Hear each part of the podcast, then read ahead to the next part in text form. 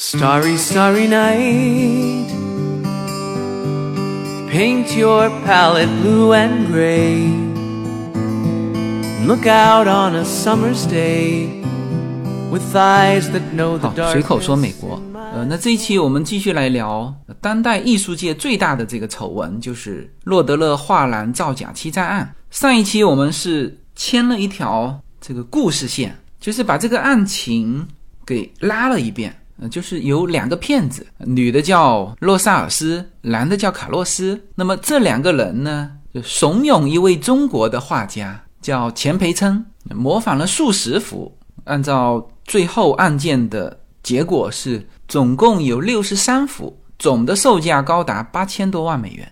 这两个骗子呢，把这些画卖给了这个有百年声誉的洛德勒画廊，然后再经由这个画廊把这些画卖给一些藏家，就是买画的人，总共金额八千多万。呃，那么这个案子最后是怎么东窗事发的啊？是二零一一年啊，其中一位买了这个假画的金融家叫做皮埃尔，他和他的妻子离婚的时候要分割财产，因为上一期我们说过哈，这个在欧美很多家庭资产，他的房产可能。呃，并不会那么高价啊，但是它的很多资产是在呃这种收藏品里面。那么他们在分割财产的时候，就把这一幅画拿去做鉴定，就是它现在到底值多少钱啊？结果第三方鉴定从画作中发现了一九七零年才出现的颜料，而画的作者是一九五六年就去世了。呃，那么这幅画那就很明显是赝品，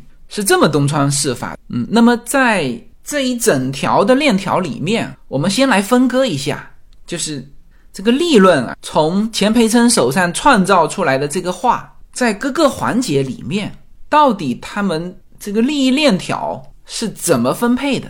那我们举还是举上一期的，呃，那位苏富比董事会主席呃德索尔的那一幅八百三十万买的这个。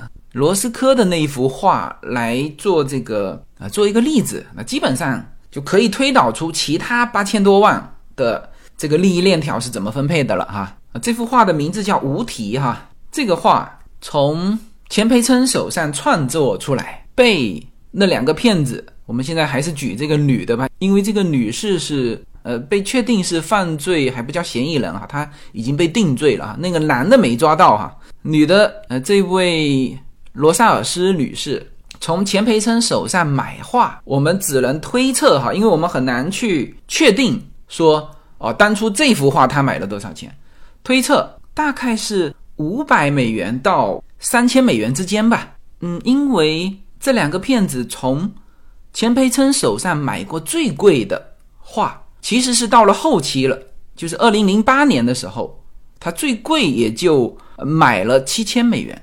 也就是说，当时的这个这个链条已经完全成熟。你想想看，二零零四年，他们把钱培琛的画卖给画廊，画廊再把它卖出去。二零零四年，是吧？已经都实现了八百三十万的这种终端销售价的时候，二零零五年，大概钱培琛卖给这两个骗子就是一幅画，他说其中一幅卖的最高价是五千四百美元。那么你去推测。大概就是低于三千美元，因为零四年它就已经实现终端销售，那么起码它是零一年或者零二年收的这个画，呃，然后中间走一圈行骗的这个流程，最后到终端实现，是吧？所以罗萨尔斯从钱培琛手上绝对不会超过三千美元。好，那么这个链条，钱培琛从创作这个画到全部完成这个，我们说仿制吧，我们不说伪造哈。因为这里面有一个法律的这个界定，我待会儿会说到，就是到底钱培生他知道不知道自己做的事情？如果他不知道，那这就是一个复制品；那如果知道，它就是一个呃伪造，那就是造假啊。所以这个我们暂时先不说哈。总之，这幅画从钱培生手上出来，它最多不会超过三千美元。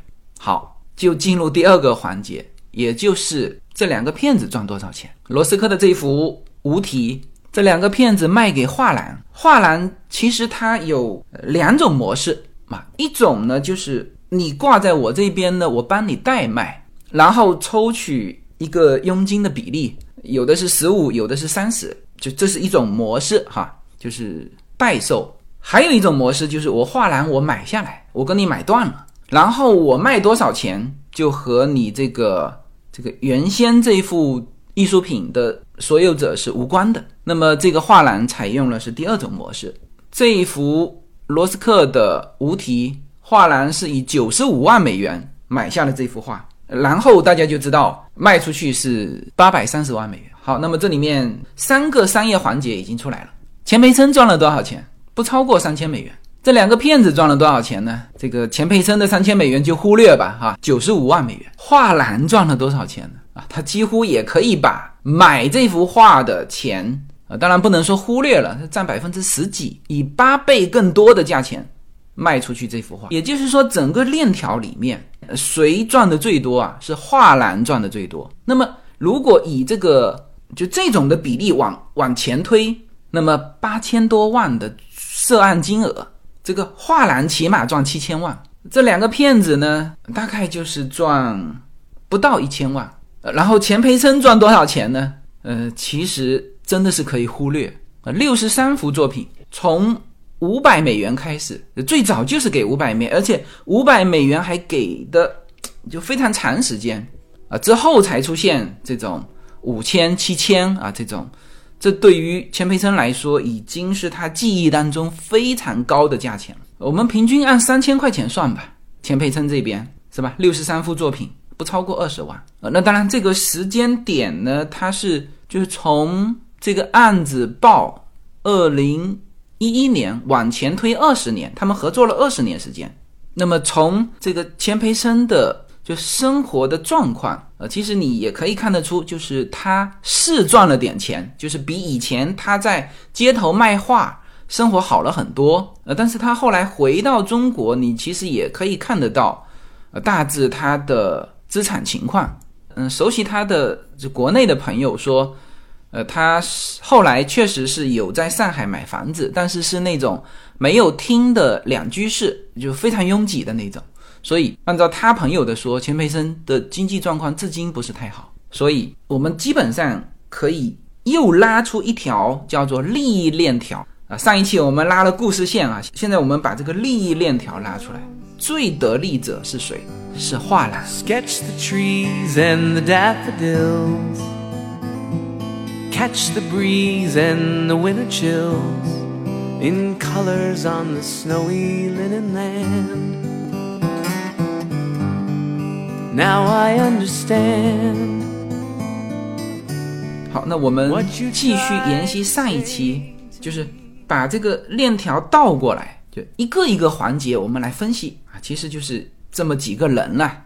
一个上一期说了，就是终端环节，呃，那这个非常明确，就是一个受害者嘛。那当然有人说啊，那你这里面是抱着捡漏或者贪便宜的心态。但不管怎么样，这些他如果知道这个是叫做赝品，呃，他不可能花这么多钱买，是吧？而且在终端这个环节，我们所掌握的信息，他们还没有继续往外卖的所以这个环节那就是非常明确的受害者的这个环节。好，那么我们往前推，就推到画廊了呃。那为什么我刚才一定要先列一根利益链条，就是要现在我们说这个环节的时候。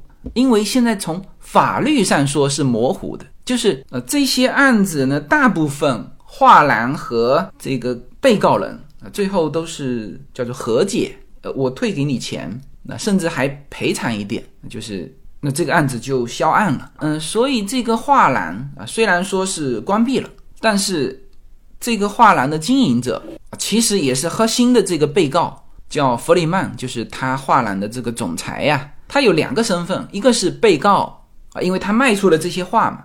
但是同时，他说自己也是个受害者。那么在赖飞的那个纪录片叫做《瞒天过海：纽约史上最大赝品案》啊，它是这个纪录片里面这个弗里曼在表述的整个过程当中，他始终是在说他只是没看出来啊。他说了很多很多故事，说。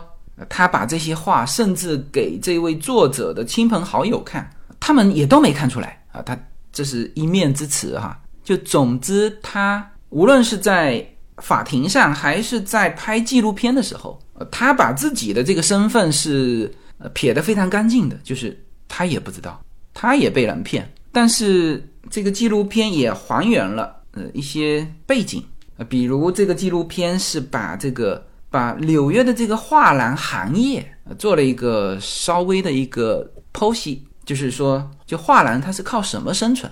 那么其中就有点到一个呢，很多的这种百年画廊，知名的这种画廊，他当然是要靠卖画才能够有利润，同时在这个行业能够立足嘛。他说这家画廊啊，就是洛德勒的这家画廊，他有一段时间没有去收，就那一时段就兴起的那些艺术家的画作，结果呢，那个时段的画作后来。占领了整个美国的就当代油画的这个圈子啊，就是以像钱培琛模仿的这几个，比如波洛克啊，波洛克就是那种就泼墨的呃那种那种效果的啊，拿各种颜色泼的那个，然后再比如说就是这个罗斯科的，像这一类的都是就那个时代兴起的叫做抽象派，嗯，它这里面就点出了这个画廊的问题。画廊呢，它就是要靠自己的眼光，或者是就是有一些，就有一批作品刚刚兴起的时候，他就要下手，然后买下来，放他个这个二十三十年，慢慢卖。至少你要有啊，这个现在当代最棒的艺术家的作品，你要有，你才能够撑得起这种百年画廊的这种百年老店的这个门面。但是。洛德勒这个画廊正好在那一段时间，他就缺了这些人的作品，所以这是画廊本身的一个需求啊。所以在这个画廊总裁罗德曼看到这个罗萨尔斯就这两个骗子给他看的这个这个赝品，就是钱培琛画的这个赝品的时候，他有两个驱动，一个啊，当然是他自己说的，说他挖到宝藏了，因为。在艺术品领域啊，确实有这些故事，比如二战的时候，呃，某个纳粹的，因为纳粹很多当时是逃到了南美洲，比如说在阿根廷，那他们是不敢把这些财富对外去展现的。那么到了他第二代、第三代，他就要想办法处理啊，确实是有这些故事。因此，这个画廊的总裁他是一口咬定，他觉得自己是挖到宝藏，是吧？那么从他九十五万买这幅画，也直接可以体现这个画廊的利益啊，这是当然占比较大的因素的一方面。但实际上还有另外一方面，在这个纪录片里面有点到，就是他们缺这种类型的画，而这种类型的画就越来越成为美国的主流。就如果你没有，那你就在这个行业内呀，我们叫撑不起这个门面。啊，这也是其中一个。那么基于这两点，我们再来看一下这位总裁背后做的这些动作。呃，我们上期就有说到，要验证这个作品，并不是说不清楚的，就是你只要第三方机构开始就认真的去查验这些作品，你肯定会发现有问题。你看哈，其实东窗事发是谁介入呢？是财产分割的部门。不是艺术品部门，当然他第三方也还是找这个艺术品鉴定的这这些部门。但是你想想看，他是在财产分割环节被看穿的。你觉得在艺术品领域，这些画廊、这些行家的这个眼里，他会看不穿吗？那这是不可能的。所以画廊的这位弗里曼女士就一直在强调，她相信了他们说的故事啊，甚至说了一堆的人。这就不再展开了。是，然后他还做了什么动作呢？我再举这个罗斯科的这个无题啊，就是八百三十万被卖出去的这个例子。买家德索尔他是有要求过的，就是要求弗里曼以书面的形式来证明他的一系列口头陈述，包括了这个油画来自于神秘藏家 X，他是直接从艺术家工作室买下这幅画，然后说。当初买画的经手人是一个就业内比较知名的，叫做叫大卫舒伯特，说经手的是那个人。然后弗里曼在书面的保证里面还写了，说这幅画经过了多位索斯科专家的鉴定，包括索斯科的儿子啊，这是就所有的东西都是他写的，他没有再付。比如说索斯克的儿子，他写一份什么，他只能是说哦，他当时说了什么，然后没有第三方的这个这个证明，就是他手头写的一份。但是德索尔就反复强调说，他对这弗里曼这一家叫曼哈顿最古老的美国最富盛誉的洛德曼画廊有着非常强的信任度，所以他写了他就认了。嗯，那实际上他说的所有的一切都经不起查，甚至。比如去问到罗斯科的这些亲朋好友的时候，亲朋好友都予以了否认，甚至他提到的那个刚才说到的这个大卫舒伯赫，说是当时的这个知名的艺术经纪人，说罗斯克的这一批油画是他经手的，实际上没有最后的证据。当然，他还掩盖了。至少有一家第三方认证机构，他也让这家做做出来的结果是是有问题。然后这个画廊的这个总裁弗里曼说他没写清楚，就把它盖掉了，呃，就不作为这个这幅画的调查资料给到买画的人。所以整个调查下来，以及在纪录片里面这位总裁的辩解是很令人怀疑，或者说是没人相信的。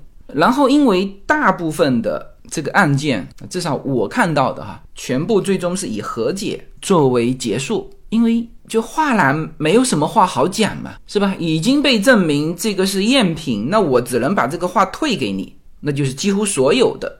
最后这个 case 的结束就是画廊把钱退给对方。呃，因此这个画廊是倒了，但是这一位总裁，就是或者说这一位经营者，我没有看到法律对他的制裁。就没有任何呃被判，哪怕是两年缓期两年，或者被判呃社会服务多少小时都没有，就是以和解告终。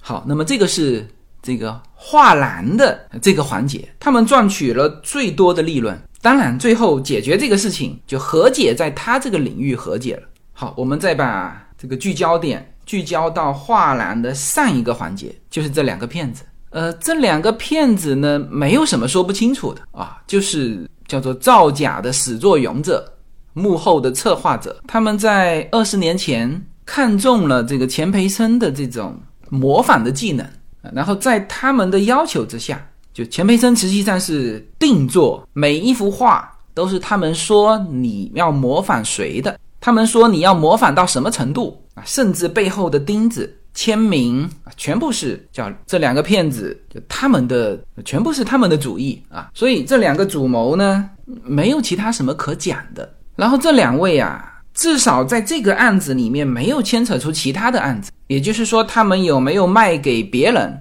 啊？其他的这个画廊目前没有看到，几乎这个画廊往前推的这几个环节全是单线，什么意思呢？就是钱培生画的画全部都卖给了。这个格拉菲拉·罗萨尔斯，就这个女的，她男友是就是卡洛斯，然后这两个骗子所有的画又只卖给了洛德曼画廊啊，至少我们现在看资料没有牵扯出其他的画和其他的画廊，所以这个环节我们就只能说一下他们的下场，就是如此轰动的一件事情，那么如此证据确凿的两个骗子，而且他这种案子是。是 FBI 介入的，是公诉案件，因为涉及到诈骗嘛。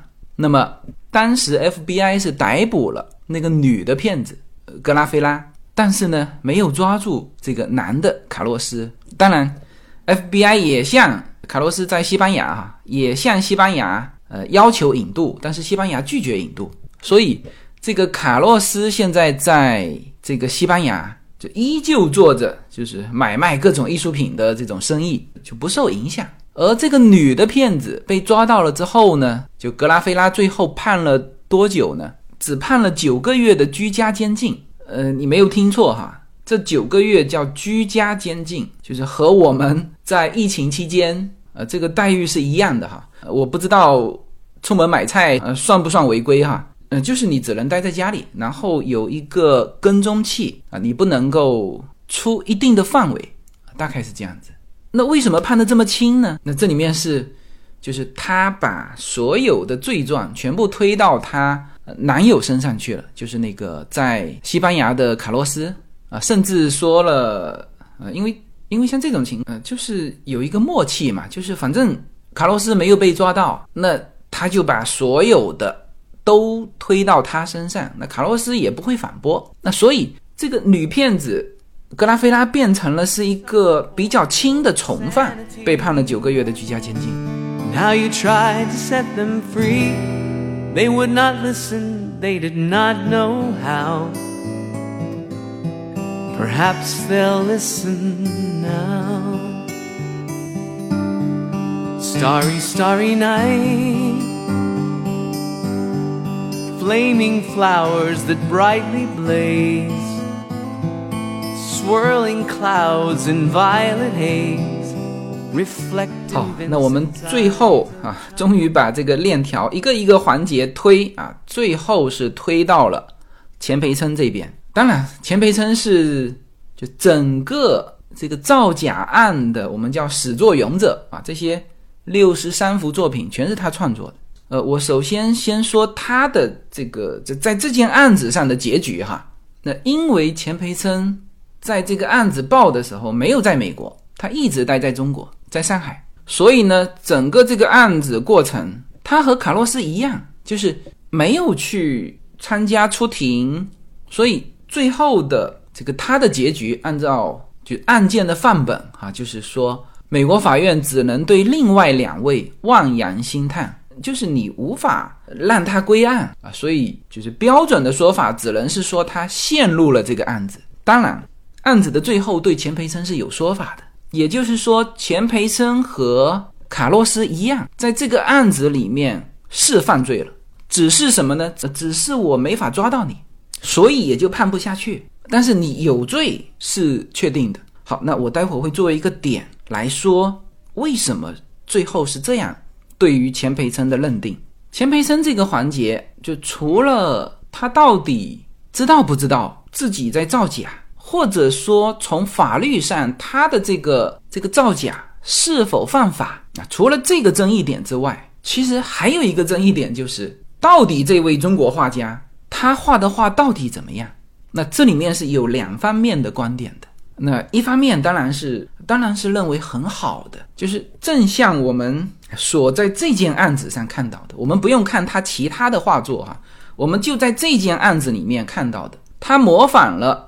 六十三幅作品啊，这是被卖出去的哈。然后这六十三幅作品还不是一个人的，单单我们特别熟悉的名家就有杰克逊·波洛克啊，那是美国抽象派的大师。我们在洛杉矶的这个博物馆叫艺术博物馆，正面走进去，最大幅的镇馆之宝啊，就是这个波洛克的杰克逊·波洛克的这种泼墨的作品，是吧？还有罗斯科的，是吧？连续。因为二零二二年还没结束嘛，我们说连续两年，前面两年排名前十的拍品哈，就艺术品拍价最高的排名 top 十，连续两年都有罗斯科的这个作品，三千多万和五千多万美元。他模仿的呃不是那种叫做一二线的明星啊，他模仿的是顶级明星啊。这个因为呃大家可能对于这个欧美当代呃这几个艺术大师。可能不像梵高啊、莫奈呀，甚至毕加索啊这种熟悉，但实际上他们的画或者说他们的作品，无论是在美国当代的这个艺术地位，还是交易的金额来看，呃，都是首屈一指的。也就是说，他是在模仿什么呢？他是在模仿一个万众瞩目的这种作品。你看看这里面的难度，第一，万众瞩目啊，就如果不是那个。通过物理检测说，呃，这种颜料的出现是一九七零年的，而这位大师一九五六年就死掉了。就是如果不是通过这种物理的鉴定啊，当然这个我之前也说了，如果这位大师现在还健在啊，就是模仿一个当代大师，那你几乎没有就无懈可击。因为什么呢？因为他是挂在众多，他不是只卖一幅啊，他卖六十三幅。多少个买家？这些买家能够掏是吧？几百万，甚至最高的他卖出一千七百万，挂在人家家里。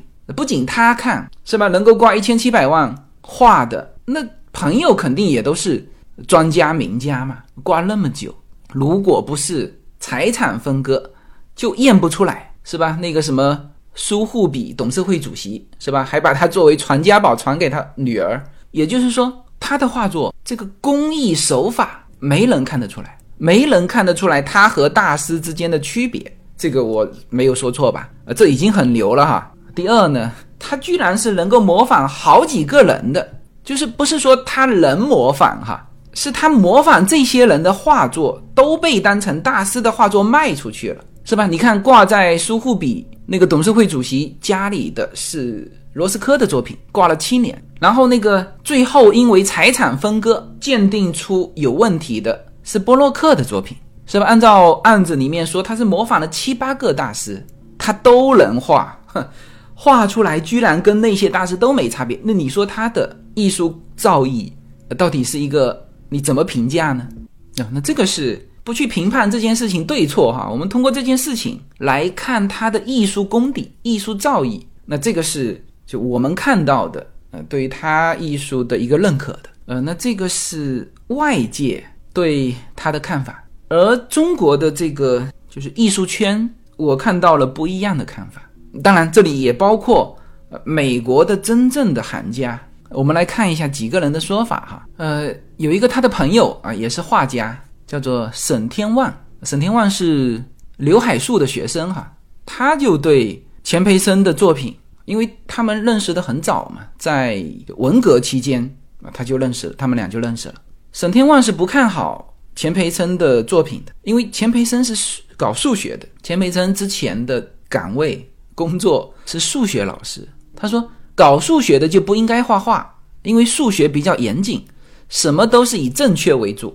但是画画应该是自由发展啊，这是他对钱培琛的在这个领域发展的一个一个观点。这里面其实说了一个非常重要的，就是钱培琛是搞数学的，而数学非常严谨，这就立刻我们想到什么呢？为什么他仿制这些大师的画能够？就是那种笔触跟手法能够精确到别人看不出来。那么还有就是从钱培琛回国之后，因为这个案子爆出来是二零一一年，其实钱培琛是很早就回国了。那么他回国之后，继续在国内的这个艺术领域在创作，也有很多朋友嘛，也做一些作品展。那么当初做画展的这个现场的他的一个朋友徐世基就回忆，他说：“其实那个画展没有取得什么实质的效果。说钱培琛创作的手法比较新啊，他是用那种麻袋在麻袋上做创作，这个当然是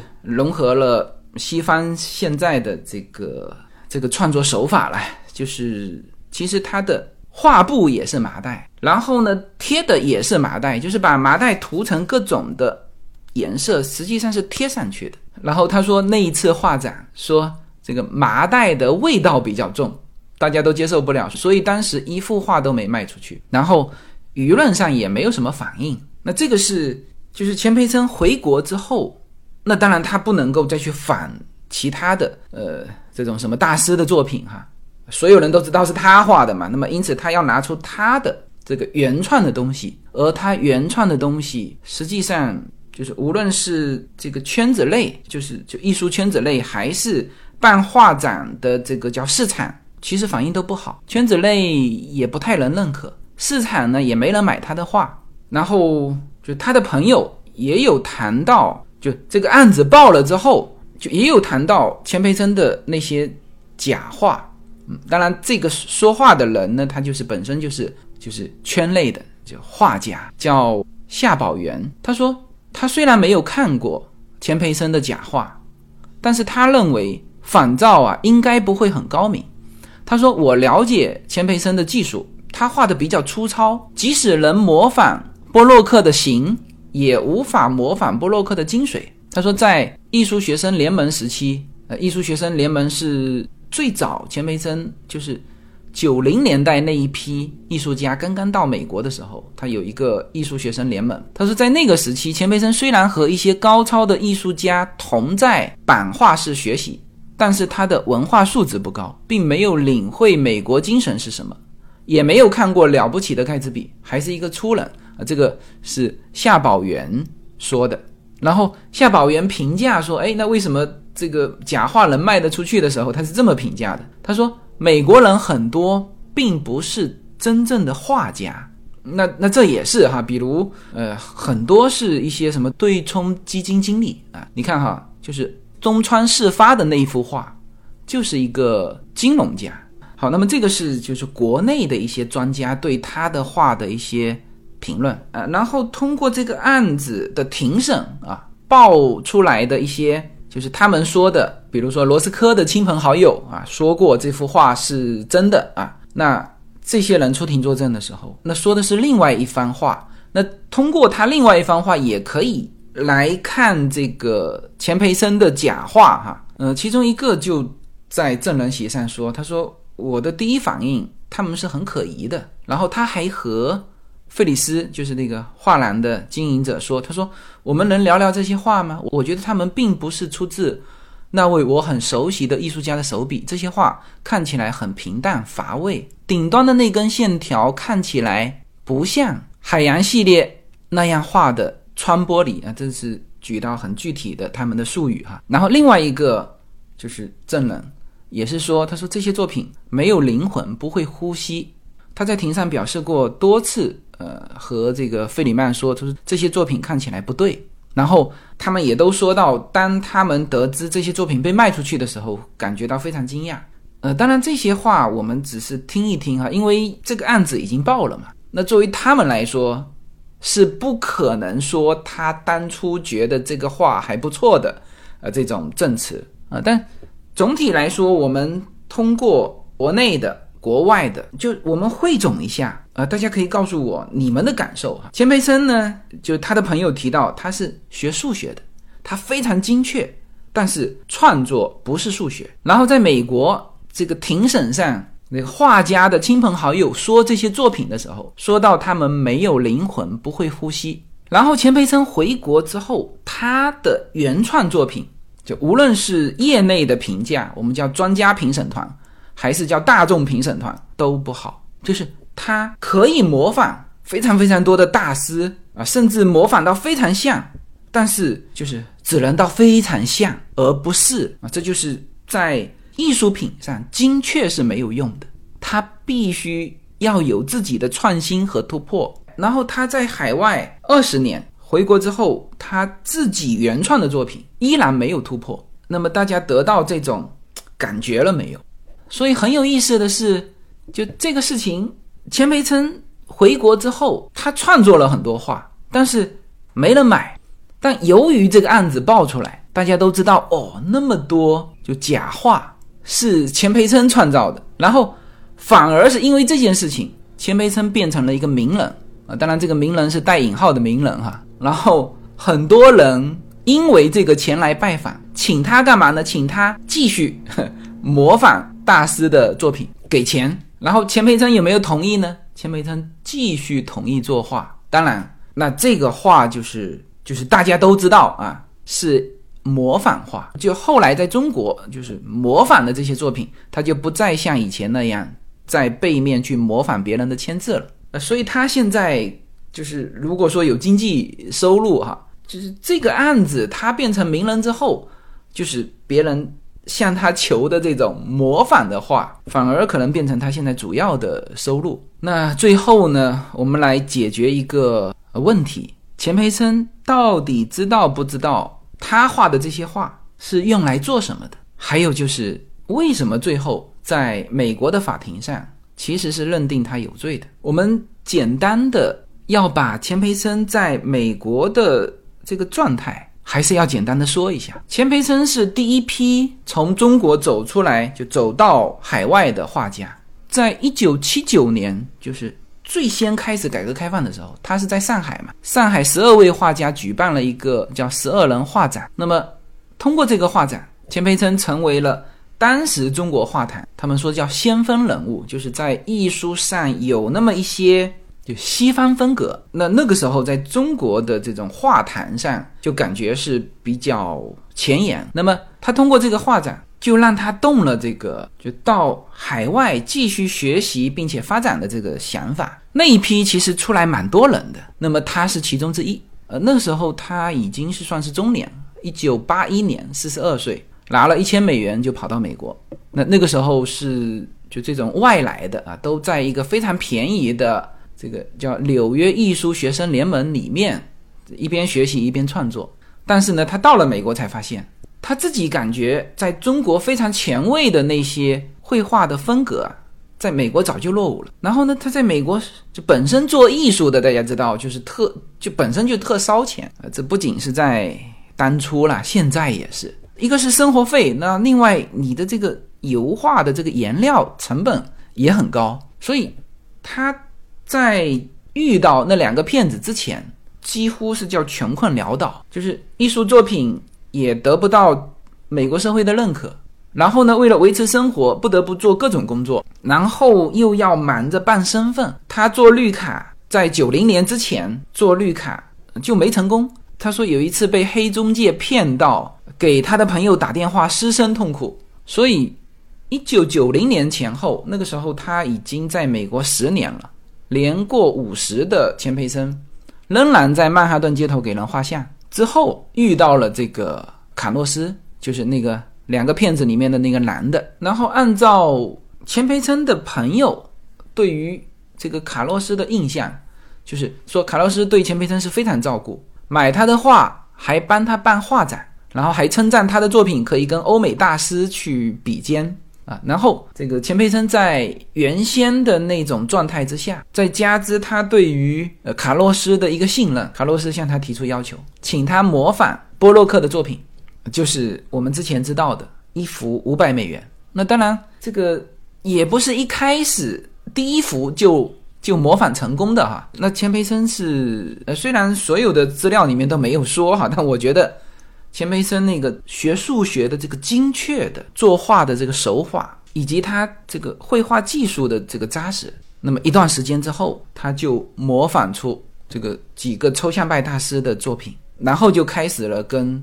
卡洛斯的合作，整个过程当中，钱培生他说他自己也怀疑过，他说卡洛斯要这些画来做什么啊？之前可能还想问，但是后来卡洛斯不断抬高给到他画作的价钱，一千、两千、三千、五千、八千，啊，一直到二零零八年他还在画，就是到了五千、八千这个。那么鉴于他自己的生活状态，在看到。高额的这个画的价钱，他就没有问过卡洛斯这些画卖到哪里要做什么。当然之后的生活他就好起来了啊。一个是身份，那么九零年大家都知道，所有在美国的人啊有一个政策啊，他拿到身份了，然后他就把家人啊妻子跟女儿接到了纽约，然后按照他说的，他就没有去过问的这些画的去处。就如果整件事情进行到这里为止。就是那两个问题哈，第一，他知道不知道自己在仿造？那这肯定是知道的，因为他不仅要仿这幅画的，就他是按照这幅画的风格创作出一幅画，新的画哈，不是去仿某一个博物馆，那那个很明显是不是真的？他是完全是创造出新的画作，但是严格按照呃这些大师的手法，然后呢，再用。做旧的这个钉子和模仿这个画家的签名，完成了整幅作品。就是在整个制造这个环节上，没有第二个人经手，所以他是知道这个东西是模仿大师的作品，也可以说造假吧。但是这个行为在美国是合法的，大家没有听错哈。按照美国的法律，就是仿造名家的作品啊，甚至在画作上仿冒名家的这个签名。都是合法的，这是你的创作自由。有些人就喜欢仿，仿的，完全一模一样，有问题吗？没问题，合法。那你是不是拿出去卖就违法了呢？也不是，就是这里面的关键在于什么呢？就关键在于我到底是卖伪还是卖真？我模仿出一个大师的作品一模一样，我卖的时候我就告诉你，这就是我仿的。哎，你觉得我仿的好，给五百块，甚至你给五千块。这是都是合法的啊，所以就是如果事情进行到这里，那么钱培生在美国的所有的这个动作，即使那个案子就别人把他拿去卖，那个案子报了，查到他这边来，他都没有问题，因为这件事情在美国是合法的。好了，他的问题出在哪里呢？呃，这个是赖飞的那个纪录片里面提到的。这个事情报了之后，就关于这些链条里面更具体的信息就都被挖出来。那当然，从呃钱培生这个角度，他始终说我不知情，包括他当时就是案子刚刚爆出来，就他还接受了美国广播公司的访谈，那个时候他也是说，他说他不知情。但是有一件事情在纪录片里面被提到，就是在美国的时候，钱培生。在一次画展上看到了他自己画的一幅作品，被作为真的那个大师的作品挂在这个画展上，然后也看到了什么呢？也看到别人买这幅作品的价格，他被惊呆了啊！所以那个时候他知道了他所画的画的去处，他看到了。如果事情进行到这里，他还没问题。他知道完这件事情之后，翻回头找了那两个骗子。找了卡洛斯，说什么呢？说我帮你画的这个画，你居然卖了这么贵的价钱啊！他说，他说你要加钱，然后卡洛斯给了他一部分钱，呃，当然这个一部分也还是极少的钱，几千一万块，然后他收了。OK，事情到这里性质就改变了。刚才说了，你伪造一幅画没有问题，你伪造仿一幅画把它卖出去，你告诉别人这就是伪造的。也没有问题，就这里面无论是价格多少哈，但是你知道这一幅画是把它当成真的画卖。按照美国的法律是，就是只有冒他人之名销售赝品才触犯法律。所以他知道了自己的这个作品是卖真而不是卖伪，然后他得到了一部分的补偿。所以这个是钱培琛的，呃，就他如果。回到美国啊，这个事情肯定会追究他。当然，他现在待在中国就没有办法。Now I understand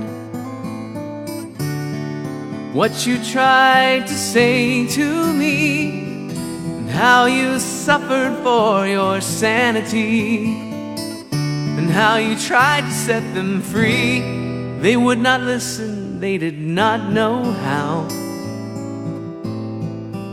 好，那花了两期的时间把这个案子展开。那其实讲这个内容的出发点是，近期正好看了很多，就是美国现代这种艺术画作之后，嗯，自己呢有一些感触。这个感触是什么？哈，我们在说这个我们从事的一些行业啊，或者说我们小孩今后要往哪一个方向发展，其实。有一些行业是看起来好像很容易啊，但是你真正深入了解之后，我们现在得出的一个结论是，没有哪一个行业是简单的啊，是你凭借着一个就是普通的天赋，你可以在这个行业有所建树的，没有。就是之前我们是看不懂那种抽象化的，就觉得这个东西啊，包括那种泼墨的啊，包括罗斯科的那种。大篇幅的用滚筒滚出来的那种啊，极为简单的，都在我的感觉当中都不能称之为画作哈，因为我们说画作，画作你至少要画什么东西，就它可以是我什么都不画啊，这种就是我们说的抽象艺术。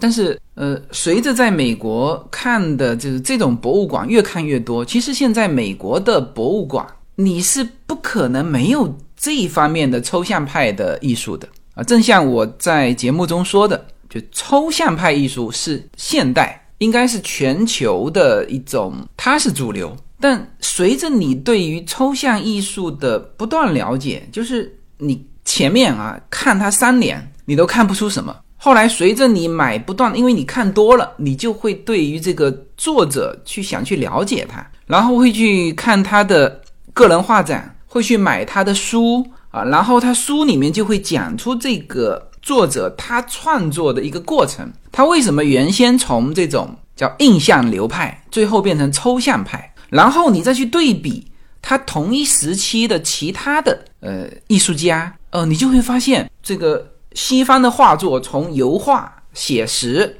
到写虚，呃，再到啥都不写抽象。实际上，它经过了一个就快速的演变过程，然后这个演变过程里面，其实对于艺术的理解，以及把这个理解转化成作品，然后要培养一种艺术界的共识，就是每一步最后留下来的就是最最顶尖的那个人啊，比如罗斯科是吧？他是用滚筒的这种方式，他把滚筒给滚了，这个领域就没了，就今后没有任何的人能够在这个领域去超越他。而杰克逊波洛克。就他的这种泼墨的，就是用油漆的刷子在那边抖抖抖抖抖泼了好几层的这种的风格，呃，他创新出来就把这个坑给占住之后，就这种类型的你也别再创作了啊。那么像这种艺术类的，它的价值、它的珍贵之处在于什么？是在于突破的那个人。那我们现在其实看到中国的不少当代画家哈，我看了中国 top 十的。就当代，嗯，他其实说的当代，其实大部分是五零六零后。那现在中国前十的这个当代画家，全部是五零六零后，七零后还没看到啊。那么这一部分人，我们现在所看到的，就是还是以从实体当中抽出这种抽象去反映一个东西，就是那表现出来的其实也是就是这种风格的，只要他占据了。就其他的人在这个领域也很难超越他，所以这种艺术品啊，这种特别是在油画上进行创作的，它珍贵之处就在于突破。那么谁突破了，那么这个领域的我们说的价值，就它诠释了这种艺术，你不管它用什么形式，这才是画作的珍贵之处。而模仿，比如这位钱培琛。他是可以模仿到以假乱真，那甚至他不是那种 copy，他是用别人的这种手法，同样创作出一种新作。但是他有没有突破呢？没有，就他不是说画了一幅新作就是算突破，不是。你要突破人家的这个概念，在这个风格上继续往前走，那他很明显只有模仿的这个技艺，而他回到中国之后。尝试的那些突破全部没有成功，呃，其实我们从就是以我很外行的，对于这个艺术稍微了解的都知道，他的那个呢，就是根本连美国的五六十年代的这些呃作品都还达不到，所以它没有价值啊，或者说，所以它的价值还就值三千到五千美元一幅画，就是这样，而真正的。罗斯科、波洛克就是三千万、五千万，因为什么呢？因为他突破了，因为他叫开宗立派，诠释出一种艺术，而且表达出来。那么这是非常难的创新，同时形成形成风格，还形成成交。我们说培育出它的市场，这个是非常难的。而那么多人搞艺术。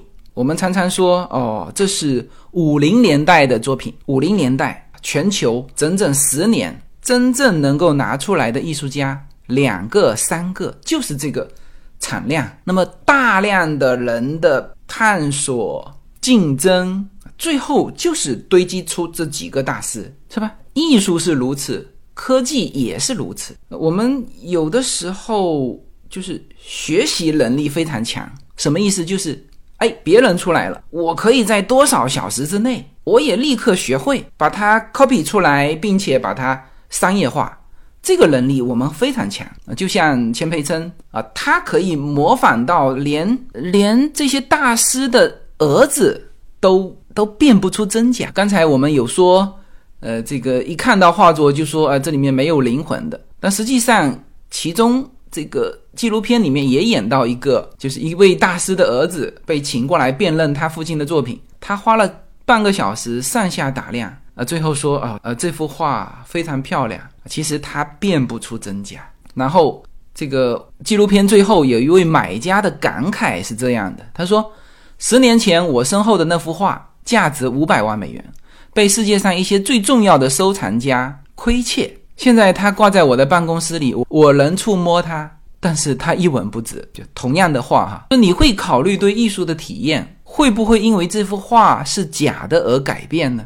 呃，所以这是一个买家的感慨，就是说它是很漂亮、很像，但是它并不代表着真正艺术有价值的东西是创新和突破，是真正的那个画家的原创作品代表了他的创新和突破，而复制没有任何价值。我前几天一个朋友在我家喝茶，他跟我说了，呃，三 D 复制油画的这种技术，就是我们知道，就是油画，呃，这之前我给大家说过的是。就是那种手工复制品，大芬村的啊，就是他画的很像啊，那这个是一个价格。好，这个钱培琛他画的更像，还会这个按照这个风格创新，那可能是啊五千美元啊。之前大芬村的那可能就是一百美元，是吧？你如果要要复制，你再怎么样都拼不过 AI。AI 是一个大范畴哈。我们说具体的，比如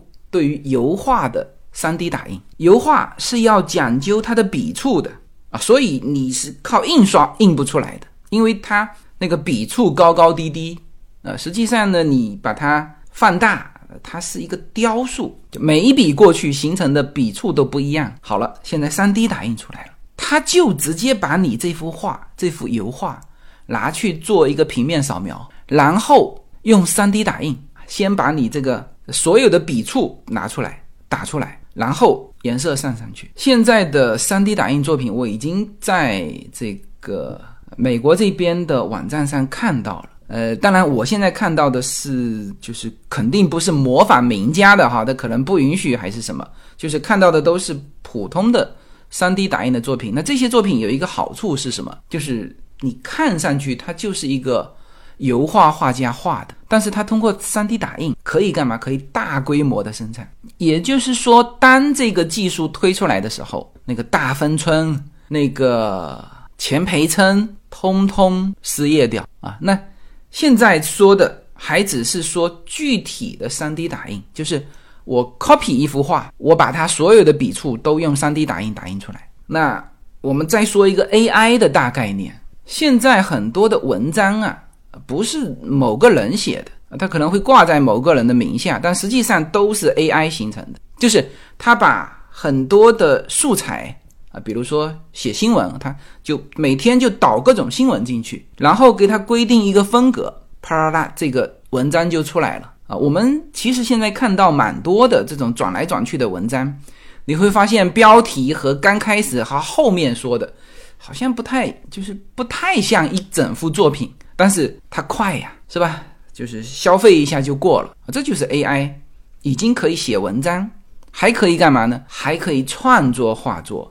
就是这个钱培生的拿手绝技，就是什么呢？就是我模仿这个大师的笔触和风格，我不是硬模仿他，我是创作一幅新的。OK，AI 可不可以？AI 也可以。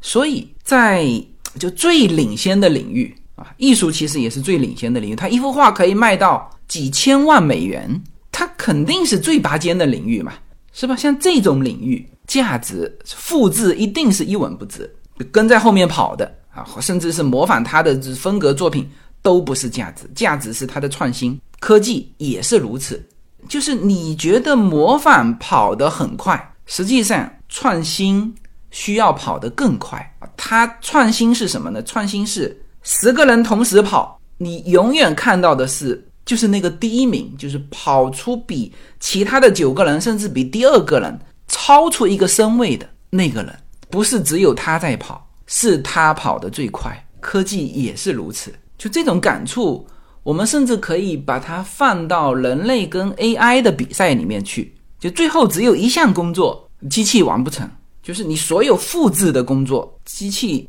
都比人类强到无数倍，但只有一项就是创新，所以这才是艺术的价值、科技的价值、人的价值，好吧？那我常常是就花了一整篇的时间，说一个事情，最后对于这件事情的感触，啊，才是我最后真正想说的。OK，那这期的节目就到这里，好，谢谢大家。Starry, starry night. portraits hung in empty halls, frameless heads on nameless walls, with eyes that watch the world and can't forget, like the strangers that you've met, the ragged men in ragged clothes, a silver thorn, a bloody rose, lie crushed and broken on the virgin snow. Now I think I know what you tried to say to me, and how you suffered for your sanity, and how you tried to set them free. They would not listen, they're not listening still. Perhaps they never will.